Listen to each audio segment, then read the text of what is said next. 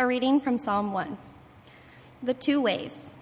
Happy are those who do not follow the advice of the wicked, or take the path that sinners tread, or sit in the seat of scoffers, but their delight is in the law of the Lord, and on his law they meditate day and night. They are like trees planted by streams of water, which yield their fruit in its season, and their leaves do not wither, and all they do, they prosper. The wicked are not so, but they are like chaff that the wind drives away. Therefore, the wicked will not stand in the judgment, nor sinners in the congregation of the righteousness. For the Lord watches over the way of the righteous, but the way of the wicked will perish. All right, so we are getting down to it in the Summer Psalms series extravaganza uh, this week and next week. Um, and so, just a quick recap of kind of the framework we've been using to do this. So, three different types of Psalms that we see Psalms of orientation, Psalms of disorientation, and Psalms of reorientation, uh, Psalms of creation, uh, Psalms of sin, and then Psalms of redemption. And so, uh, as we go through the Psalms, we're using this as a guide because the Psalms are kind of easy sometimes to get lost in, which makes me think of a story. So, uh, if you were here in church last Sunday, you probably noticed, I hope you noticed that I wasn't here. Um, and uh, the reason wasn't that I just decided to skip church uh, and didn't feel like it that day, but uh, I was with three other gentlemen, uh, brave, intrepid gentlemen. Uh, two of the three made it here this Sunday. One of them, we didn't quite make it back with us. but I was with three other gentlemen in the Boundary Waters. And the Boundary Waters, of course, right on the border with Canada, uh, and they are, in my humble opinion, maybe the most beautiful place on earth. You have these thousands of acres of untrammeled wilderness. You have these pristine, crystal clear waters, exotic animal life. We saw a moose and her calf. I'd never seen one in person, in the wild before. It was incredible. And you have nights that are so dark that you just have the scar, stars painted across the sky. You can see the Milky Way. There's nothing like it. And so we went, and, and when we were in there, we, we had this experience I've never had before when I was there, even. We went more than 24 hours. We did not see anyone else who was outside of our party. It was amazing. We were off the grid, we were away from humanity. And so we paddled and portaged our way around this 30 mile loop nine different lakes, four days. The thing about this journey is that it didn't exactly get off to what I would call the smoothest start. So we set in on this lake called Clearwater Lake, which is just up Grand Marais on the, the Gunflint Trail. And, and it's this stunning lake. I mean, truly, when you set in the water, it has some of the most stunning views, I think, in the entire Boundary Waters. You're on this lake and you look out and you see on your right hand side, there are these sheer 300 foot cliffs sticking out of the water. You don't usually see that. You expect that with Lake Superior, but not this small lake right here in the boundary water. So these amazing cliffs right next to the lake. Uh, and you're, you're paddling and you're seeing them rise out of the water, and, and, and, and you feel like you're back in time. Like it's like the last of the Mohicans or something. And so you get in the water, you're excited to start, you're running on adrenaline. And then when we reached the end of the lake after a couple of hours, uh, we, we, we were facing our first portage which, if you don't know what a portage is, that's where you take your canoes and your gear and you carry them over to the next lake.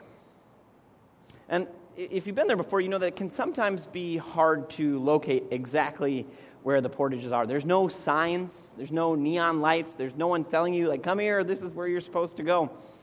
And so we looked at the shore where we thought the portage was supposed to be, and there was nothing, just trees. And so we saw another canoe at the end of the lake. We go, okay, good. These people know where they're going. We will just ask them, and they will tell us where the portage is. And when we got within earshot, they yelled out first to us, Do you know where the portage is?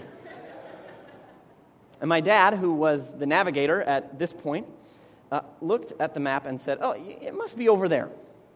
And so we paddled over there, and it wasn't there.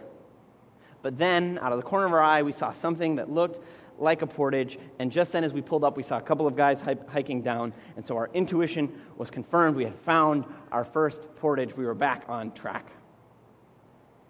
So, what proceeded next can only be described as our version of the Bataan Death March. Uh, the four of us tried to carry our canoes, our two canoes, and all of our packs over this portage. It was a, it was, it was a very long portage. And, uh, uh, you know, these are 50 pound bags, these are 50 pound canoes, and we're just all loaded up like we're going to take these two thirds of a mile. And we later learned that this was an L10 portage, which L10, level 10, there's no higher level than level 10 portage. This was the most difficult portage we could do. It had been raining. They said, the, the guy at the outfitter said they hadn't had this much rain in years. So it was this muddy, mucky, awful mess. And so about halfway through, we said, We're not doing this in one shot. And we mercifully dropped our bags, our packs on the ground. And to our shame, we had to make two trips, but whatever. We wanted to live. And so after nearly an hour and a half, we collapsed and we had successfully done it. We had transported our stuff and ourselves from one lake to another. And so now you think, okay, it's all going good. Well, we were supposed to do, and I'm trying to do this backwards for you so it makes sense. So is this clockwise to you when I do this? Okay, yeah. So we were supposed to, so we were supposed to do a clockwise trip, right, going from east to west, and then you know back up around again. Um, and so, meaning when we got in in this next lake, we were supposed to be paddling west. And so we started paddling west, except we noticed that when we were paddling west, we were actually paddling east, which didn't make any sense according to the map. And so somehow we figured pretty quickly that we had taken the wrong portage and we had ended up in the wrong lake, which completely changed the route that we were going to take for our trip. Whoops. So, and there was no way in the name of anything that we were doing that portage again. And so all of this only reinforces the three things that you need most often when you're in the boundary waters a good map, a good compass, and a good navigator or guide. And so if you have those three things, you're going to make it. And in most cases, we say in life, two out of three ain't bad. In this case, it was a little more challenging, but all's well that ends well. Our, our, our, actually, our revised route ended up being better. So, a good map, a good compass, a good navigator, those are the three essential guides for a successful journey. And we see the exact same principle at play in Psalm 1 this morning, which stands here. It's Psalm 1, so it's kind of a general introduction to the Psalms, saying that what you read here is going to provide you with the right map the right compass and right navigator in order for you to make it through the voyage of life successfully. This is how you get from here to hallelujah. So, Psalm 1 begins by laying out the map, by saying, okay, here's the direction that you're going to take, here is where you need to be headed. There's one right way you can go, one wrong way you can go. And like any good set of directions, Psalm 1 keeps it simple. And so the destination that the Psalms recommend for us is captured in this first word, the first word of the Psalms happy. Happy are those who, and then it goes on.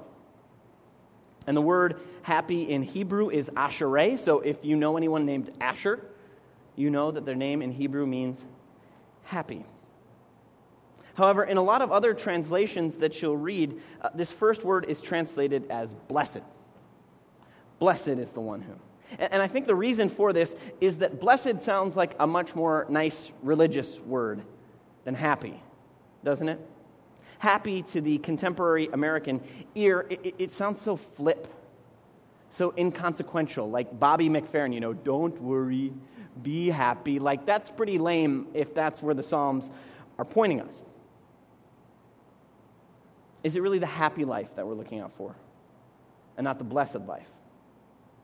But what's really interesting about this is, is this Hebrew word, ashereh, when, when it gets translated in the ancient versions of, of the Greek Old Testament, Psalm 1, it uses the same first word that Jesus uses in the Sermon on the Mount when it says, you know, blessed are thou. Exact same word. So take this Hebrew word asher and you translate it into other Greek word, and that's the same word that Jesus is using at the beginning of the Sermon on the Mount. Same word, that's the first word used here in Psalm 1. You know, blessed are the poor in spirit sounds a lot more realistic and better than maybe happy are the poor in spirit, and happy are those who mourn.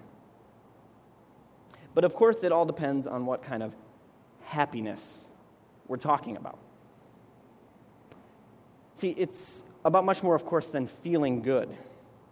It's deeper than that. It, it, it, the kind of joy and happiness that the Psalms are picturing is the kind that comes from living a life in relationship with God. And so, a happy life in the vision of the Psalms is a life marked by prayer, worship, seeking justice, faithfulness, truthfulness, worship, and sacrifice. The kind of happiness that the Psalms are talking about is, is what's called in the classical philosophical and theological language human flourishing. Eudaimonia. We could paraphrase uh, this destination provided by the map of Psalm 1 as, you know, the good life. Truly good is the life lived with and for God, is the message of the Psalms. So, the good life, which is the with God life, is the destination set, set forth for us in the Psalms. That's our map. That's saying this is where you are going. If you follow this map, you are going to get there. But what about our compass and who will be our navigator? Before we get there, the Psalms say, not so fast. It's not that easy. It's a little more complicated than that. Because before we get to, to sort of how we get there, Psalm 1 has a warning. It throws up a warning right away red flashing lights. It says that there's another way out there, another route that's going to be suggested to you, another version of the good life that you need to avoid. This is a counterfeit version of the good life. To pick up the earlier illustration, you're going to be on your route. There'll be two portages in front of you that you have to choose from, both marked the good life. One is the with God life, and the other is the life recommended by whom Psalm 1 refers to as the wicked. The wicked are the people who say the with God life is for suckers. It's like an L10 portage. You don't need to take that. There's a much smoother, easier, level, paved road to get you where you want to go. These are the voices that are so loud in our culture, but they've always been loud throughout history. The voices that say the good life means that if it feels good, do it. The voices that say if you want it, go out and get it, and if you got to, take it. Voices that say the ends justify the means that might makes right, that the golden rule is, you know, whoever has the gold makes the rules. That what matters most is not that you're good, but that you're comfortable, that you're taken care of, that you have everything you want and everything you desire and everything you need. So the Psalms say, okay, the, the good life is the God centered life. And then we could say, no, no, no, no, no, no, no there is no God, or if there is, He's not really worried about what you're doing. The good life is the life centered on you. This has always been a, a temptation in America to think that the good life is the life centered on us. Alexis de Tocqueville, you know, the, the, the famous French observer of, of America uh, in the 1830s, he observed on his visit to America, but it could have been yesterday, he says each citizen is habitually engaged in the contemplation of a very puny object, namely himself or herself. So, Psalm 1 says there are fundamentally two paths we can take. One is centered on God, the other is centered on you. One leads to flourishing, the other is withering. Choose wisely. All right, so we've, we've, got the map which directs us to the good life the God centered life, and we've seen the counterfeit version, the self centered life, and now we turn to the compass. What is going to help us navigate the twists and turns? What's going to keep us on the path? And so, verse 2 tells us that the good life belongs to those who meditate on the law of the Lord day and night. And so, the compass that will keep us on the correct path is the law. The Hebrew word for that is Torah. And this word Torah comes from a, a, a, a root that means to shoot like an arrow. So, shoot a target, or to throw like a javelin or a spear. And so the idea is with Torah, with the law, it's going to give you the ability to shoot or throw straight and hit that target right square in the center that's marked the good life. So we've got this map showing us our destination of happiness, and Torah is the compass that makes sure we arrive at our destination. Or, or to switch metaphors, we've, we've got the target, and the Torah is our bow and arrow, and it is equipped with a laser sight to ensure accuracy. Another way to put it is, is that our, our compass isn't the law in some very narrow sense of all the legal material that we see in the Bible, but, it, but it's this holistic sense of God's instructions, including the entirety of Scripture. And so if we need a compass, it's the whole of the Word. We read it, we study it, we, we pray it, we hear it preached week in and week out. And if we do that, then God, through the working of His Spirit, is going to give us the wisdom we need to go the right way. And, and if we're in the Word, then we'll never get too far off track. And if we do, it's going to show us the way back. But if we aren't in the Word, then we're going to get lost. We're going to take the wrong portage. We're going to end up in the wrong lake. All right, so we've got the map, we've got the compass, but what we're still missing is the guide. Because so far, I might say, you know what I'm preaching so far is good advice but it's not good news. That's like going to the outfitters and getting all of your supplies and going over the route and getting the compass, and then you head out into the wilderness on your own for the first time. Good luck. Sure, you've got the right gear, you've even got the right information in your head and in front of you, but what happens when it starts to get windy on the lake? and there's some white caps, and you're like, oh boy, we're going to swamp. Or what happens when you can't find your campsite and it's getting dark outside and you're getting desperate? What happens when you don't know where you are? What happens when you fall and get hurt and can't go on? What happens when you're lost and you have absolutely no idea how to get back on track?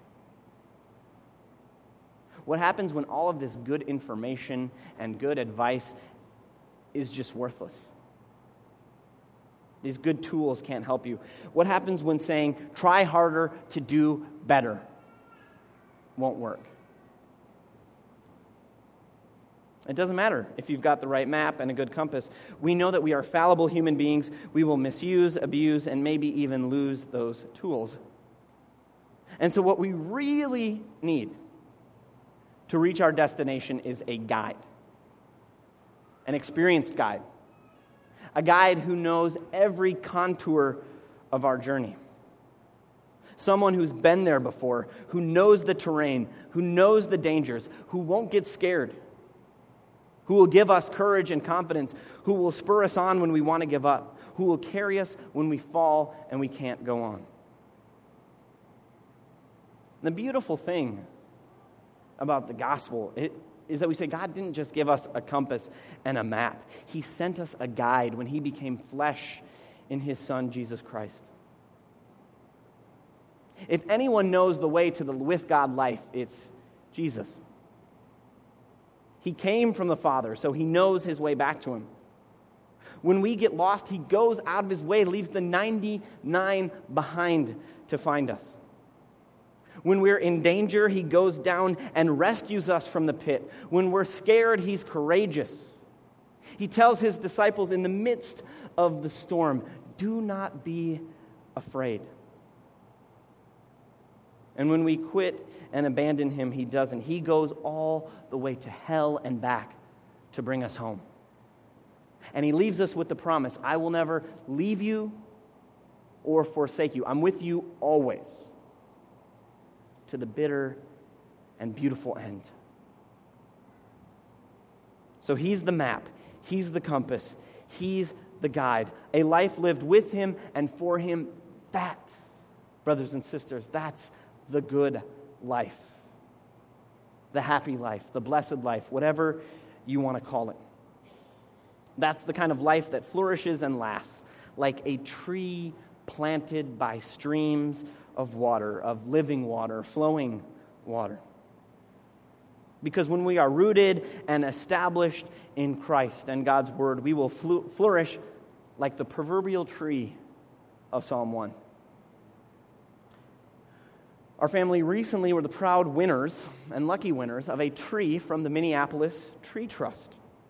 Every year they give away like a thousand trees to lucky citizens of our fair city. And last summer we tragically lost a birch tree, uh, and so our backyard was looking kind of naked. And so this year we won a Kentucky coffee tree to replace it with in, in May. And so when we picked up the tree, it looked like this. Uh, and when I saw this, it kind of looks like a pathetic stick. And I've never transplanted a tree before. And so I dug this hole and I put it in the ground, and I was extremely skeptical. I kept looking at the tree every single day, and I was just expecting it to start, you know, the leaves start turning yellow and starts wilting, signs that basically this thing was going to die. It wasn't going to make it.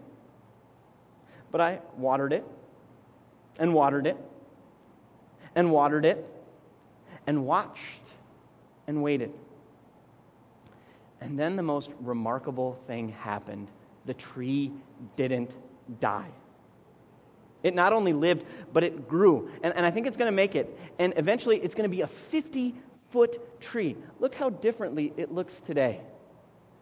Two months later, the tree is going to live.